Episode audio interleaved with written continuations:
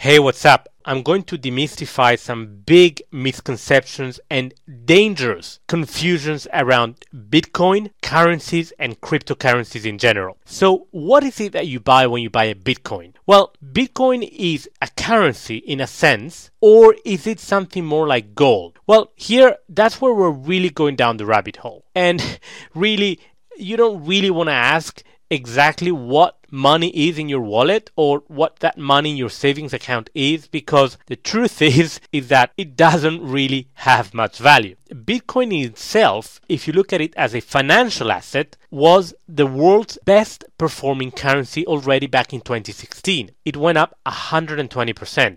2017 so far has been even better. Ditto for 2015, even though at the time it went up only, quote unquote, 40%, which still makes it an outlier in the currency and frankly in the stock markets too. Now, of course, Bitcoin has always been highly volatile. And granted, at the beginning, a lot of that volatility was due to speculation and the novelty factor. There were a lot of people that were experimenting and learning about this whole idea of cryptocurrencies. And low trading volumes contributed to very high volatility. Now, in all fairness, that period is largely over now. What we have seen in the last 12 to 18 months with Bitcoin is that it's becoming a real part, albeit a small part, but a real part of the global financial system. It has become a way for people to start moving capital outside of the traditional fiat currencies, the traditional currencies, and into something that they perceive to be far superior, far easier to do with a lot more privacy and a lot less transaction costs. Now, if we talk about Bitcoin, which is arguably the number one cryptocurrency, then automatically we have to talk about fiat currencies in the sense that cryptocurrencies are the yin or ek, the yang, i.e., fiat currency. So we, we have to understand what exactly is a fiat currency. Well, traditionally, a fiat currency is a currency that is unbacked by gold or by any other hard asset. The value of that fiat currency is the fiat decree alone. Okay, so simply the issuing government simply decides that the currency is worth X. And if that sounds familiar, it's simply because all currencies in the modern financial system are fiat. Once upon a time, back in the days, you could indeed swap a pound or a dollar for a fixed amount of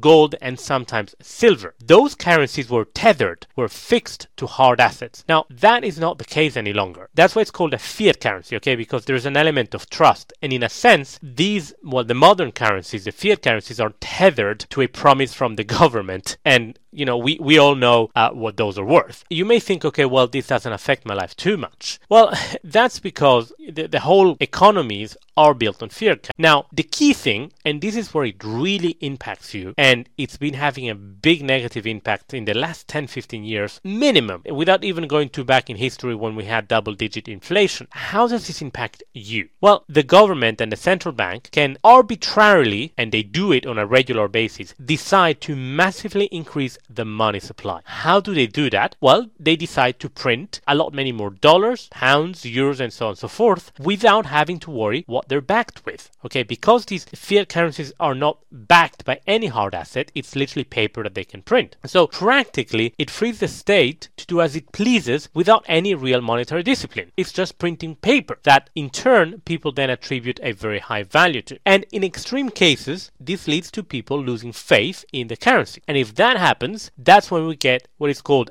hyperinflation, periods of very, very high inflation. And therefore, the value of the money that you hold in your bank account, in your wallet, is destroyed very quickly. And that's why gold has traditionally been a, a way of protecting yourself against it, because it's a hard asset, there is a limited supply of it in the world, and governments cannot arbitrarily create gold. That's how gold moves your capital out of the whole fiat currency system, the fiat money system, into a real hard asset. So, how about Bitcoin? Well, Bitcoin isn't backed by anything. So, in that respect, Bitcoin as a currency is not tethered to a hard asset. You cannot really link Bitcoin to an ounce of gold or, or silver at a fixed price. However, it does have two major advantages, and this is where the whole innovation of cryptocurrency comes into play. Number one, it's not issued by any government or central bank. And number two, there is a fixed ceiling on how many bitcoins can be issued. 21 million. Therefore, you have the benefit of A, not having to worry about whether the government or the central bank decide to print more money because they've run into more debt. And number two, you also have the certainty that that hard cap, there's no way of getting around it. So not only you're not tethered to a government or a central bank, but you also know that there is a hard cap. Just like in a sense, there is a hard cap to the amount of gold that's available in the world. That is the appeal of Bitcoin. There are also some disadvantages to Bitcoin. And mainly here is that if someone was to hack the algorithm behind Bitcoin, that could have the same effect of a central bank printing money. It would lead to a loss of faith in the value of the Bitcoin. And now that's kind of the parallel. So central bankers are to fiat currencies what hackers are to cryptocurrencies. In a sense, Bitcoin shares some of the characteristics of a fiat currency and some of the characteristics of gold. And in the recent years, we have seen the gold like qualities of Bitcoin being dominant, right? So the fact that they are not influenced by central bank policy, that there's a limited amount of them, etc. So people have been taking money out in Bitcoin of traditional fiat currencies. They have been taking their money out of that system and putting them into Bitcoin